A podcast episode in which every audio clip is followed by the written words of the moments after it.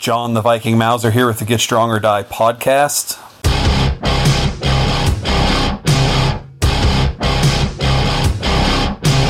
Today, my guest is Anthony Pernice. How are you doing today? I'm doing great. it's good to hear. Um, so, uh, as always, um, let's get a, a, brief history here. Let our um, listeners get to, to know a little bit about you and, and where you come from and how you got into strongman and all that. So, if you don't mind, can you tell us, uh, you know, when, when was the first time you picked up a barbell and started and doing all this crazy stuff?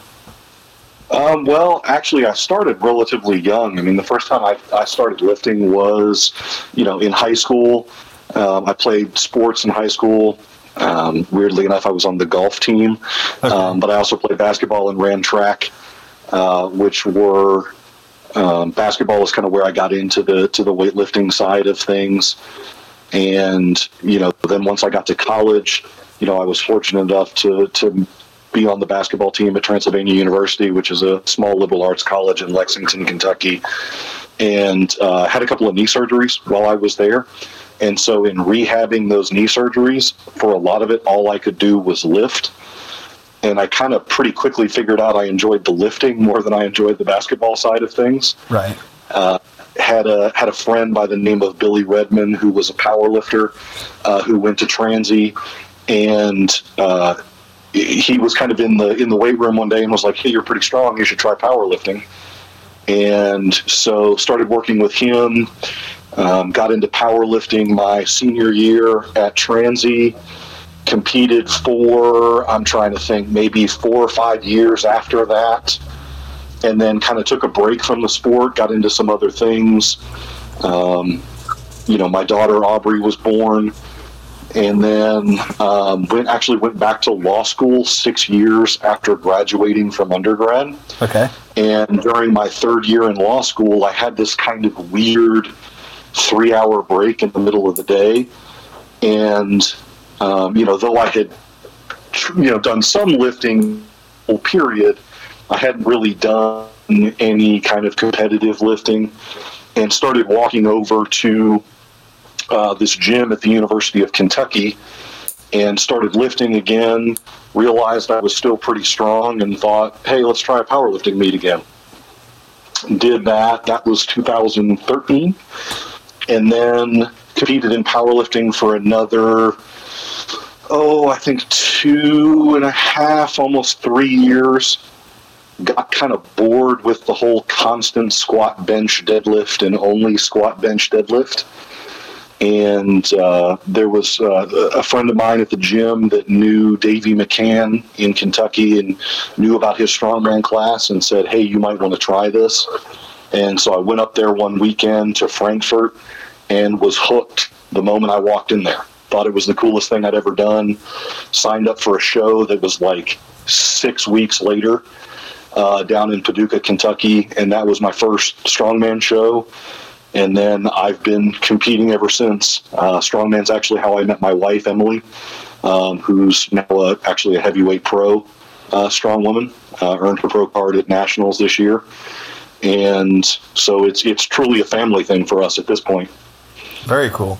That's a that's a, a pretty good uh, story and journey you've been through so far.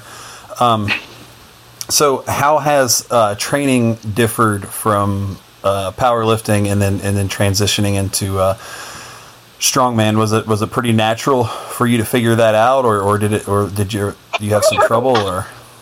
You know I, I, I did really struggle. There were certain things i was good at you know, I was good at the deadlift. Um, I was never much of a presser, even as a power lifter, um, and that's continued to be something I've struggled with in strongman too. But um, I figured out really quickly I was not in good enough shape, and I was not mobile.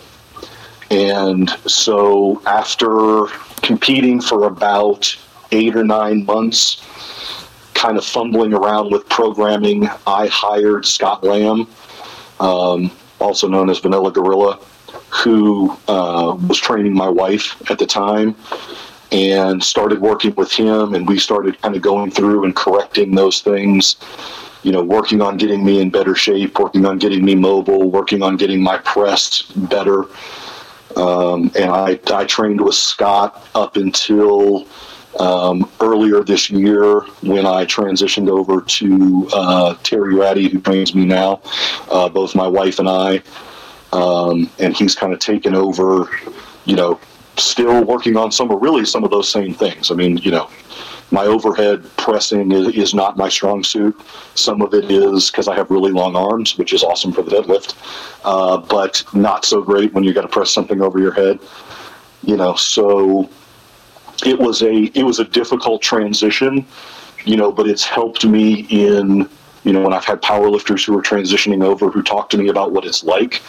It's helped me explain to them what to expect. Yeah, for sure. Very cool. So, um, I'm guessing uh, that you you know when you were powerlifting, you were squatting and, and, deadlifting and bench pressing, you know, probably two or three times a week. Uh, each of those lifts. Um, how has that changed since um, you know now now you have you know an infinite number of possibilities for at any given competition? How has that kind of changed? It, it's what primarily I've noticed is I don't want to say a de-emphasis on the squat because that's not really accurate, but I think it's squatting with a different purpose in that it's not necessarily about moving the maximum amount of weight. It's you know so it's a lot of safety bar squats that really tax the core, you know a lot of front squats to do the same thing to build that core strength. And then you know the I still press at least twice a week um, with that being a weakness of mine. And the deadlift has been a lot of changing variations, you know, because in strongman it's not just, you know, a deadlift from the floor. It might be 18 inches, it might be 13 inches, it might be a car, it might be an axle, you know, so you're constantly changing those variations. Um, and even within a training cycle, you know, if I have a, say, a 13 inch deadlift, I might be training at nine inches some and 10 inches some and from the floor some, you know, all to kind of help with that, whatever the competition height may be.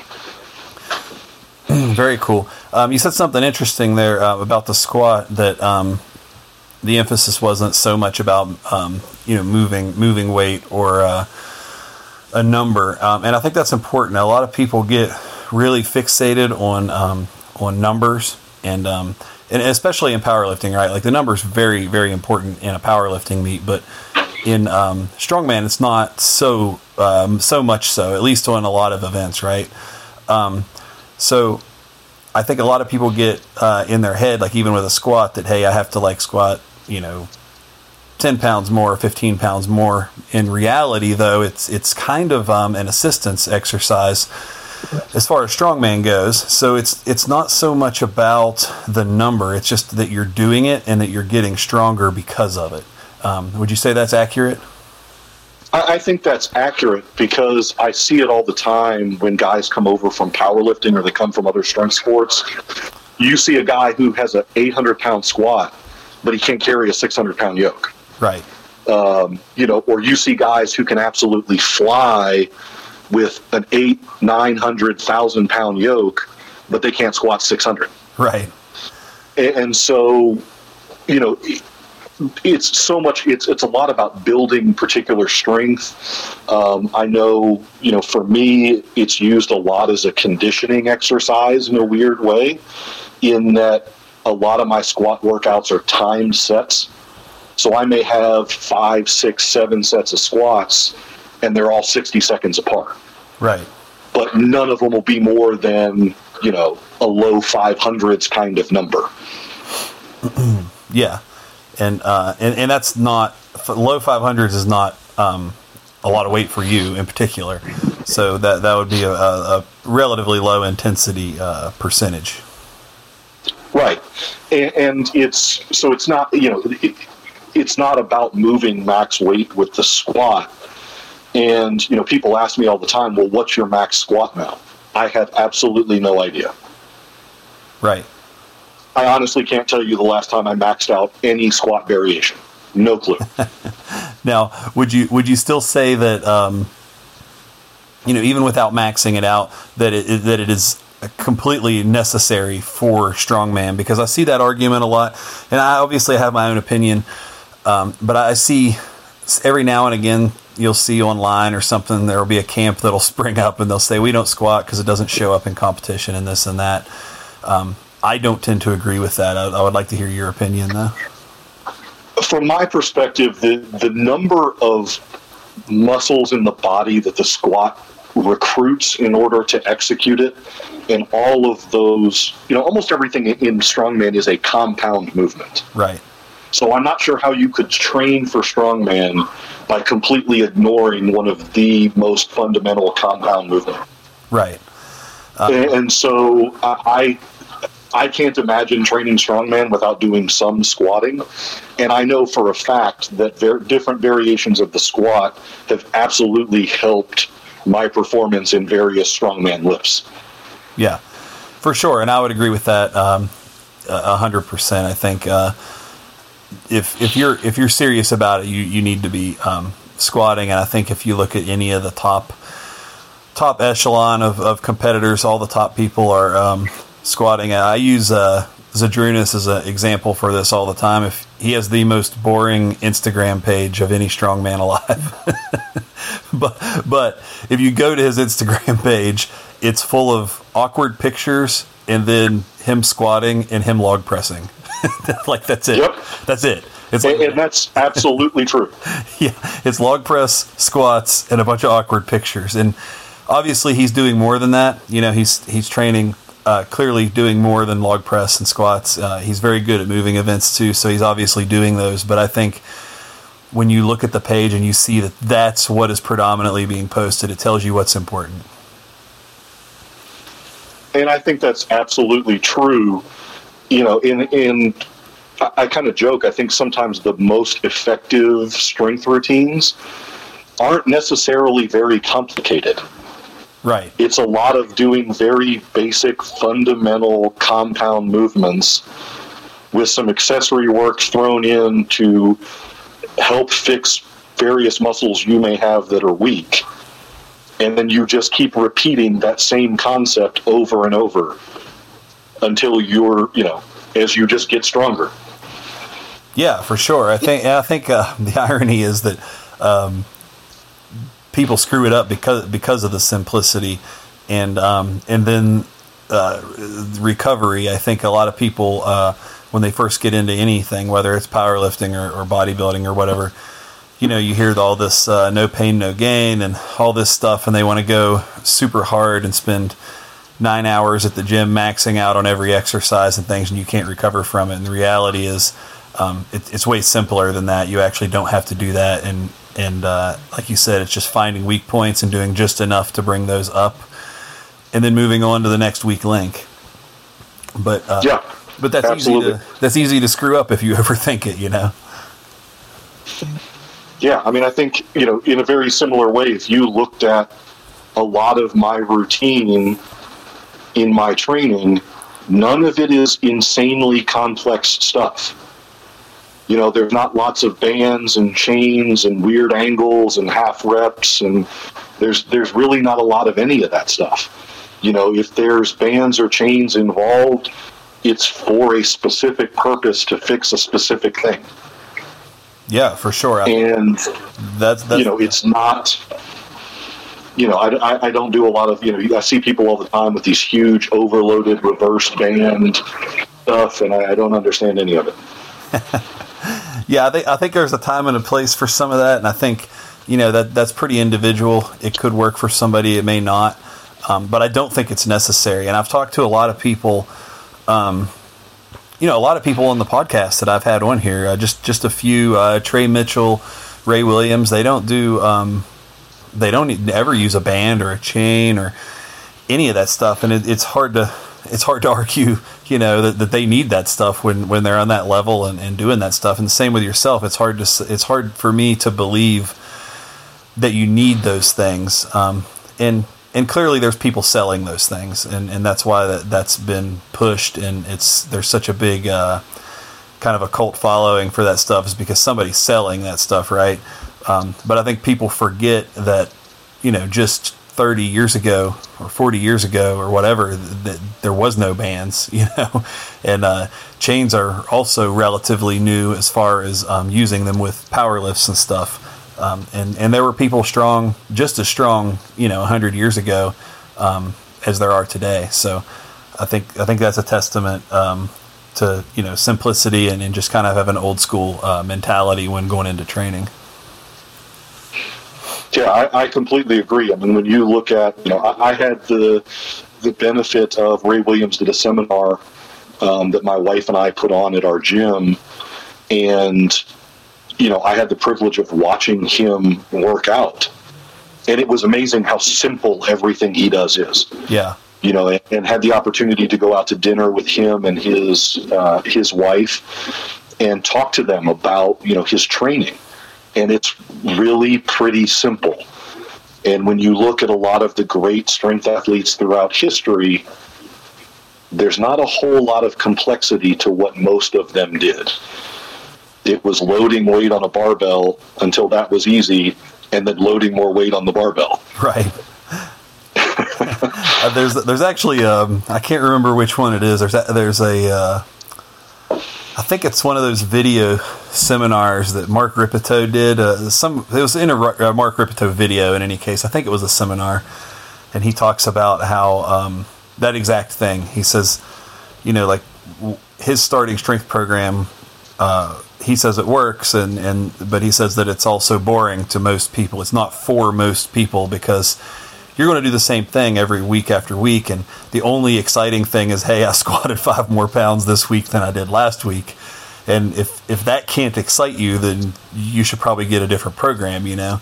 Um, and I, I, think that's very true. And when you're really, uh, when you're really training for competition and, and you're not necessarily interested in going to the gym to have fun or do whatever, I think that's what you have to look for. Um, to be fun is like, hey, I did a little bit more on this, or this obviously improved, and, and that's kind of what you're looking for because it's going to be very simple and very basic and, and almost boring to somebody that, that's not really in love with it.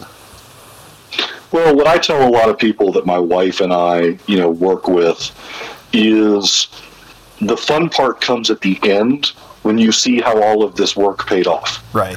When you go to a show and you PR every event, or you know, you have a test day at the end of a training cycle and you PR every lift. Right.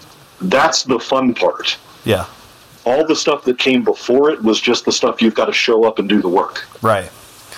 Yeah, I, I like it's not always it's not always going to be fun. No.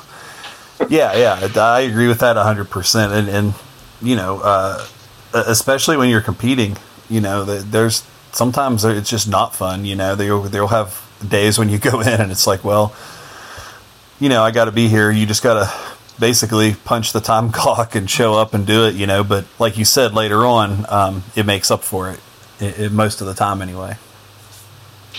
Yeah, I mean, I, I, think of you know, I did a show, Beast of the Bluegrass, a couple years ago that had this horrific medley. There was a 300 pound sandbag, a 300 pound keg, and like a 600 pound prowler that you had to drag backwards. Okay. And I remember, I think I puked every week training that medley for like eight weeks. Nothing was fun about that. Right. But showing up and, you know, doing really well in that event at the show was worth all the time that that sucked. Right. Yeah, for sure. Um, so let's change gears a little bit. Um, so, uh, what shows have you done um, this year? So this year I have done uh, the Arnold Amateur back in March. Okay. Um, um, I'm a I'm a heavyweight, as I kind of joke. I'm a smaller heavyweight. I'm only about 285 to 290. So I kind of jokingly hashtag a lot of my videos as the little heavyweight that could. Um, just because you know you walk into some of these shows and you got these guys that walk in and they're six foot five and they're 350 pounds and you're like, awesome, here we go. Um, but I did the Arnold Amateur. Um, did not do as well as I had hoped. I zeroed the log, which has been a nemesis of mine for a long time. Um, it was a 330 pound log. It's a log I can easily hit now, but for whatever reason couldn't at that on that day. Um, and that kind of murdered me. Did really well in the other events though. Um, you know, but when you zero event at a world level championship, you're kind of done. So uh, did that, then turned around and did uh, Beast of the Bluegrass, which is um, a Platinum Plus show. I won the 300 pound class there, so I'm going to be back at the Arnold Amateur uh, in March this coming year, 2020. And then took um, some downtime because on the last stone at Beast of the Bluegrass, I suffered a partial bicep tear. Luckily, it was in the muscle belly itself. It wasn't the tendon, so I didn't have to have surgery on it. But it put me out for about eight to ten weeks to get back up to full speed. Um, and then I did uh, Kentucky Strongest Man just a couple of weeks ago, um, which is where this this deadlift happened. Um, and that was held in conjunction with America's Strongest Man under 105. Uh, and so I'm, I'm going to do Static Monsters uh, this coming weekend. And then I'll start getting ready for the, the Arnold Amateur in 2020. Very cool. Very cool. So um, let's talk about this deadlift that broke the internet. yeah, no kidding. um, yeah, so uh, I, I, don't even know where to start because the, the, the whole thing.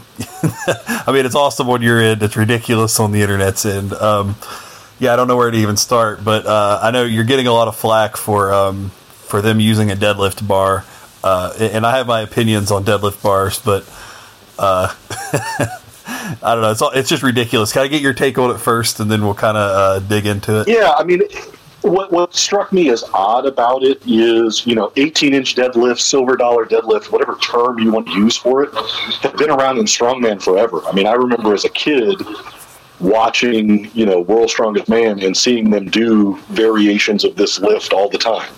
I mean, whether it was done with boxes of coins or bricks or stones or all kinds of different variations. Yeah. And, you know, I had this lift at a show, a couple of shows last year, um, one of which I pulled 1100 at.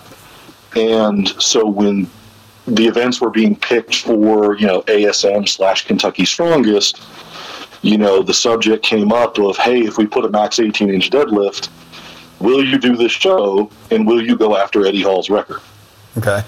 And so, you know, I looked at it and we figured out, you know, the, really the only ways to make it happen was going to be calibrated plates.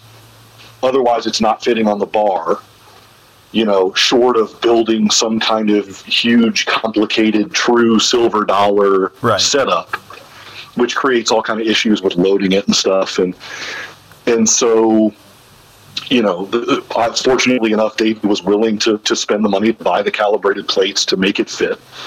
Um, and actually, if you watch the video, it still barely fit. Yeah. um, and you know, so I started training up for it and realized it was going to be possible. And you know, so the time came and you know, what was funny is the event, the, the morning of the event, he actually changed it from a three round powerlifting setup to just a straight rising bar. Yeah. And which was fine. I mean, I just kind of told him, I'm like, hey, I'm just going to need you to give me a couple of minutes between attempts. Um, and that's kind of the part of it nobody saw. It was my three attempts that I took. I took 1,003, 1080, and 1190 back to back to back um, and just kind of took i think i took three or four minutes between the first and the second and like four or five minutes between the second and the third. Yeah. Um, and so it's, it's been kind of interesting to me. You know the, what, what i found fascinating is basically the people who have been competitors in the sport or the people who know the history of the sport you know have all been very positive about the lifts you know, I can't think of any kind of major players in the sport who've been like, hey, that's, you know, junk, that shouldn't count. It's been all these kind of other people that seem to have an opinion about it. Right. And what's amazing to me is it's a lot of people who don't know the history of the lift in strongman. Like they didn't recognize the difference between Eddie's 500 from the floor and the fact that he had pulled 536 in a silver dollar. Right. And when I'm using those numbers, meaning kilograms, my lift was 540 kilograms. Right. Um, and they didn't realize that at World Ultimate Strongman last year they had this event. Yeah. And, and so it's always been fascinating because people are like, well, you didn't break Eddie Hall's deadlift record. His deadlift is 500 from the floor. Well, I've never said that's the one that I broke. right. and, and I'll be honest with you, having pulled the weight that I did from 18 inches, it makes his 500 from the floor way more impressive Yeah. because I can't even imagine. I mean, you know, I've pulled 1100 or more, I think, three or four times now. Yeah. I can't even imagine putting that on the floor and even attempting to move it. Yeah. I mean, it makes it makes that feat insane to me. You know, um, but you know, that, I mean, that's that's kind of how it came about, and you know, for the most part, people have you know, I mean, they've criticized the bar, and I mean, it's not like it, almost as if deadlift bars are some kind of foreign thing nobody's ever heard of. Right. Yeah. You know, um, like it, that, that was one of the criticisms that kind of surprised me because they kind of were like, well, you know, you used a deadlift bar. Yeah, we use those in strongmen all the time. So, you know, uh, and so, you know, once it was all loaded on there, I mean, when you put that much weight on a deadlift bar, yeah, it bends a lot. yeah, I think uh, you know. I mean that that's that's kind of the point of the bar. You know? I mean, It's, yeah, I, that was kind of my reaction to that was I'm pretty sure it was supposed to do that. the the whole the whole thing. I I try not to comment too much. This one this one took a lot of uh, willpower to not jump in the internet mosh pit over this one, but. uh yeah, so so the first comments that I happened to see in regards to this, um, well, let me actually let me rewind a little bit. I do want to touch on this. Like you said, none of the pros, none of the competitors, nobody in your your league basically has said anything negative that I've seen. Um, it has all been, you know, Joe jack off on Facebook. Nobody even knows who they are. Um, so yeah, it's just a bunch of uh, armchair people just running their mouth. But but um, they're talking, so we're going to talk about it. Uh, the first thing I saw was people were saying, "Well, this is just a rack pull." Well, number one, it's not a rack pull. It was off of blocks. And if you lift at all, you know there is a subtle difference between a rack pull and a block pull. There is a difference there. So, so that's completely just an incorrect statement to begin with. Um, and then next, like, who cares? Like, you can do anything in a strongman show, right? Like, if somebody wants to have a rack pull in a strongman show, like, let's have a rack pull at a strongman show. Like, Well, the one the one that cracked me up about this is if you think of one of the most iconic deadlift moments in strongman, it's John Paul Sigmarsson's. You know, there's no reason to be alive if you can't do deadlift. yeah, yeah. As he's deadlifting a wagon wheel that was like 22 inches off the ground. Right. Right. Like I mean, that's that's kind of the example I shoot back with on that. Is like, well, that's one of the most iconic moments in the history of deadlifting. Right. And yeah, and it was just it was some kind of wagon wheel, you know, deadlift and I think I think there's just been a lot of um I, I think one of the problems is actually measuring the inches. I realize you kind of have to do that if you're going to have records in it, but I think that comes from people overthinking things and oh, how high is the bar off the ground, this and that. When really it's just a partial deadlift. I mean, I, I doubt there's no way John Paul Sigmarsson knew how high that deadlift was, and he went and did it, and it is what it is, and it was a wagon deadlift, and nobody care, nobody knows how high that thing was off the ground, and nobody cares, right? It was a it was a heavy, Right. it was a heavy deadlift, and he did it, and I'm, sure he won that year, and nobody even thinks to mention how high off the ground it was. So so there's that. I mean, and you get these people saying, "Well, it wasn't 18 inches. The bar bent up to 22." Well, again, well, who who, who really cares? The event is what it is. You know, 18 inches is just kind of a. It's. I, mean, I would say it's not really that relevant to what happened. It was just we're calling it 18 inches because that's kind of where it starts and who knows? It could have been 17 and a half. I mean, how well did they measure the damn thing, you know? Well, yeah, I mean, it's kind of one of those where you have to call it something, Right. and it was called a max 18 inch deadlift because that's the height the bar started at, and we were going to do the most weight possible. Right. And I So that's what it happened to be called. yeah, people just totally totally missed the boat on that. And then so so it went from rack pulls and somehow rack pulls aren't a real thing or something. and then it became uh the bar. That was the second thing I seen. Everybody was attacking the bar. And I'm thinking, it's okay to pull with a bendy bar from the nine inch standard lift from the floor, but not from 18. I'm just not real sure. Like, why does it matter if you're gonna if you're gonna say it's okay to lift with a bendy bar? Why does it matter at what height you lift with the bendy bar? I just I, I completely I completely agree with that. You know, I was watching the World Ultimate Strongman deadlift today. Yeah. They were using a Texas deadlift bar in that, just like mine. Right. And I don't think it makes any of their lifts any less impressive. I mean, Rauno Heinla's 990 today was one of the best deadlifts I've seen in a long time. Very fast, too. Um, yeah, because it looked like he could have done it for two or three more. Yeah.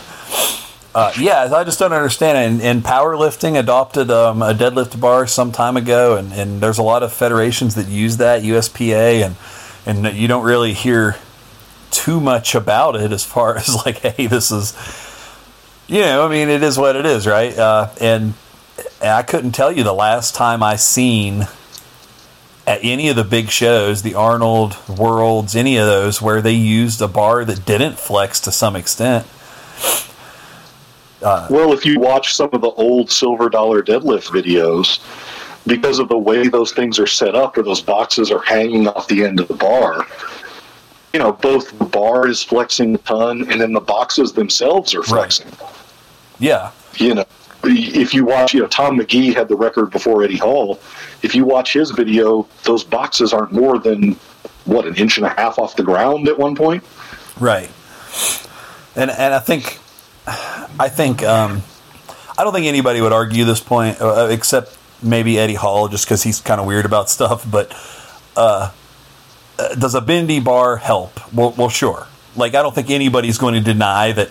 Hey, I would if I need a higher number on a lift, I would rather lift with a with a deadlift bar than like some super stiff bar, right? I don't think anybody's going to um, argue that point but they've been using the bendy bar the whole time. So it's not like there was some crazy uh, advantage. Whereas, like if you look at in powerlifting, right, like it, it's tough to uh, compare the deadlifts of somebody from like 100 years ago to today because they may have used a stiff bar 100 years ago and now they're using a deadlift bar today. So there there could be some uh, you're kind of muddying the water there.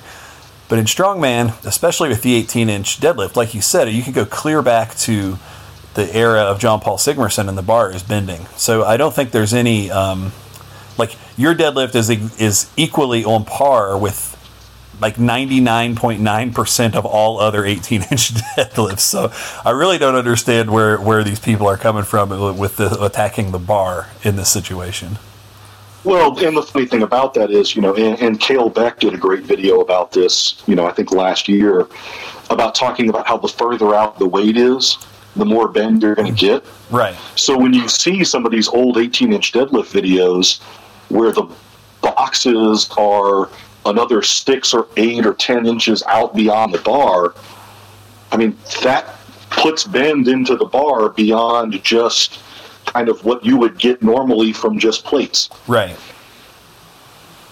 Yeah, for sure. And uh, and and Eddie Hall's uh, deadlift is a prime example of that too with the books because they were in those giant um, square box kind of deals and um, mm-hmm. and you know when you watch the lift you can see the inside of the box lifts off the ground before the outside of the box and it is what it is um, I think that, that that your lift and his lift are completely comparable I think that you know it couldn't possibly get I mean unless unless he had him on the boxes with the calibrated plates. But other than that, I mean, it was, uh, you know, 99.9% the same lift. I, I, think it was completely comparable. And, um, and you broke his record, and there's, in reality, there's not much argument against that. Well, I, I, I appreciate that, and, and, you know I've kind of joked that, you know, since this is so easy to do, I'm waiting for all the videos of people with their 1,200 pound rack pulls. right, right. I'll go I'll go do mine today, right? yeah, exactly. I'm I'm just waiting for those to, you know, now I'm going to say that, and you know, somebody, you know, somebody out there, you know, a Bobby Thompson or somebody's going to be like, okay, and then they're going to go do it, but you know, so be it. Well, I think I think anybody that has any kind of hopes of doing it probably isn't talking shit about it. so, you know what I mean? Like, I, I don't. They they appreciate the lift for what it is, and and they would probably, you know. I don't think anybody that can do it is going to be disputing the lift. So, yeah, I mean, it, it was it was definitely it was a cool thing to do. You know, having both you know both my kids were there, Aubrey and Jackson. I kind of joke, you know, my wife was there. My wife probably celebrated it more than I did you know, because I, I walked away from the bar and my wife is crying, my daughter's crying, and I'm standing there like, okay, did I die? right, right. So you know, I'm like, I'm pretty sure I'm okay. Am I like bleeding from the face somewhere? so, so that actually brings up an interesting point. Um, I was, uh, and there's there's actually multiple videos of of this lift, obviously, that are out there floating around but I, I seen the one where um, she's celebrating and she runs over and stuff, and you seem to be pretty, uh, pretty uh, collect and, and and calm, cool, and collect after the lift. It's you weren't like obviously you didn't pass out or do anything crazy like that. Um, what was it like to have that much weight, you know, completely lifted up and locked out and held onto and just uh, what was the pressure like? Um, was it just like any other lift, or was it completely different from anything you had ever done up to that point? You know, it, it was weird because for me, and I find this true with any big deadlift that I've pulled, any height, any weight, um, you know, any type of bar, that when I really get it right, you know, like I feel the pressure and I feel it pulling on me. Mm-hmm but as long as as long as I kind of do everything correctly, embrace everything, the way it feels in that moment is the weight either moves or it doesn't. Right. Um, so you know, people say, "Well, what did it feel like?" You know, in my own experience, pulling like 18 inch deadlifts, for instance, mm-hmm. once you start getting up above, much above like 900, they all feel really heavy, and it's kind of hard to say one feels like way heavier than another. Right. And so, kind of in that moment, what I really remember more than anything is Pat Rogers, me sitting there thinking, is he going to hold me forever? because I'm standing there with it and I'm like, I'm waiting for the down signal. And you kind of start going through that mental checklist like, okay, I haven't gotten it. And so you're like, okay, hips, knees. And then he's like, down. And I'm like, okay. um, you know, but in retrospect, I'm glad he did it. You know, we were lucky that this was part of the Kentucky Strength and Fitness Expo. I'm sorry, the Kentucky Muscle Strength and Fitness Expo. And so there was bodybuilding and some professional wrestling and some arm wrestling and vendors. And we were kind of lucky, or I was lucky, that in that moment, most of the other stuff kind of didn't have anything going on. Yeah. And so a lot of people had come over to Strongman. Oh, very cool. And when I was focusing on that lift, I didn't really have a chance to look at the crowd. Mm-hmm. But it was a cool moment when I stood up and I'm waiting for that down signal. I kind of had a moment where I looked out at the crowd and, you know, saw all the people with the cell phones up and everything. And, you know, you kind of have that moment where, like, you know, this is pretty cool. Yeah. Hell yeah. That's awesome.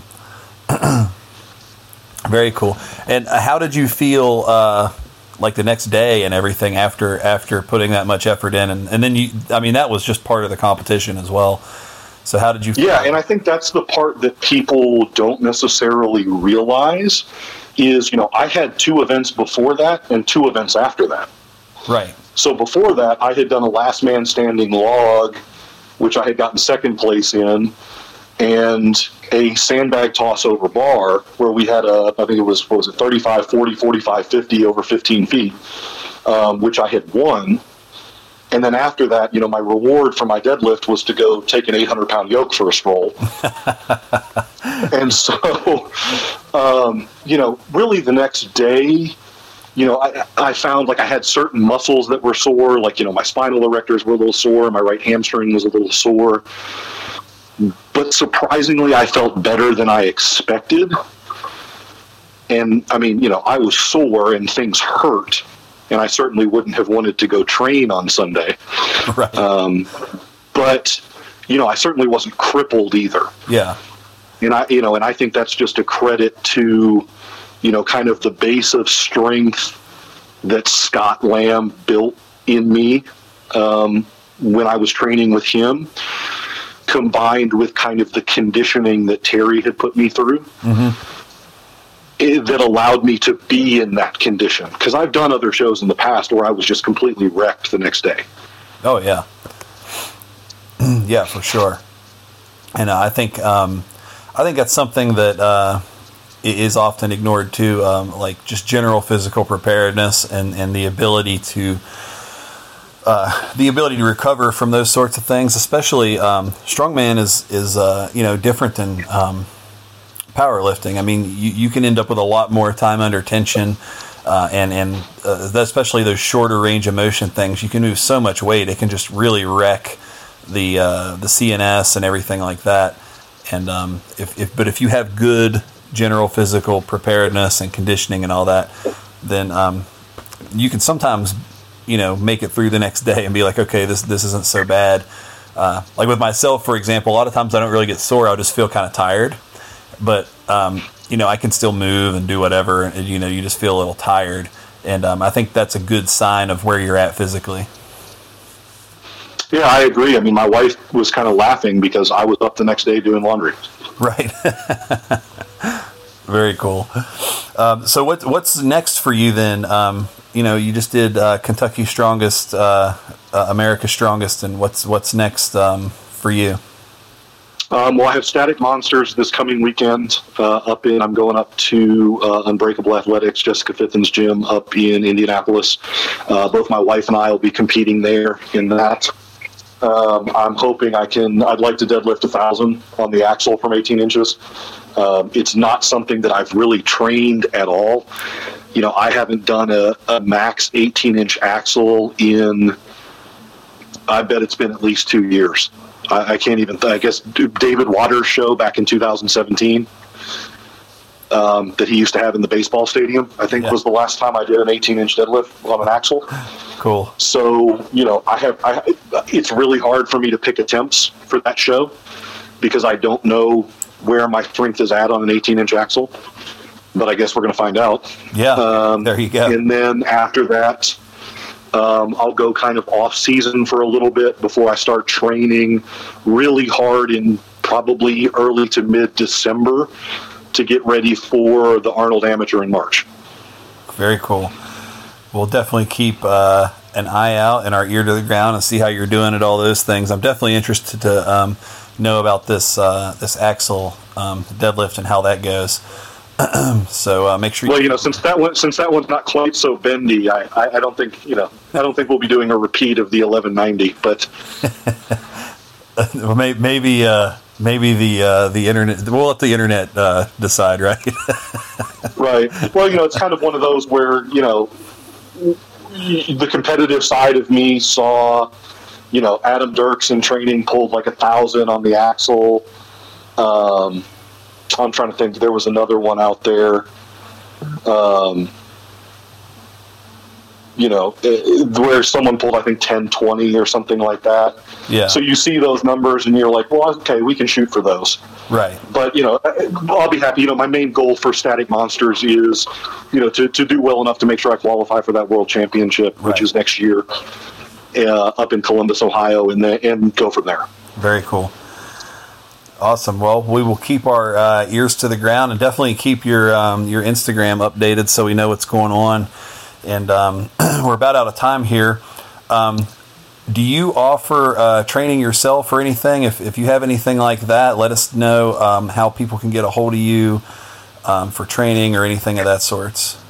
Uh, yes, my wife and I both offer training. Um, we have a company which we've just recently started um, called Renegade Rhino, which is a joke that came from me being referred to as a baby rhino by my wife one time. Okay. Um, so we, we've started that company, um, and you can email us. It's a Pernice, spelled just like my last name, 125 at gmail.com. And we offer uh, training programs for both powerlifting and strongman and general fitness. Um, you know, but if you want information about that, yeah, please reach out to us. You can also reach out to either one of us uh, on Instagram or Facebook. Um, I'm Anthony underscore Kentucky Strong, and my wife is Emily underscore Kentucky Strong. And uh, you know, we're we're happy to answer any questions that anybody's got about that. Very cool. Um, well, we'll put a. will uh, put your the email address um, up when I post the uh, the link to the to the podcast when it goes up. That should be here in um, two weeks, I believe. So okay, awesome. I do want to thank you very much for taking the time um, out of your day and joining us here, and um, would definitely love to have you back on uh, later on, maybe next year, and uh, and see how things are going. Yeah, absolutely. I appreciate you having me. Very cool. Uh, this has been John the Viking Mauser, Anthony Pernice. Get strong or die.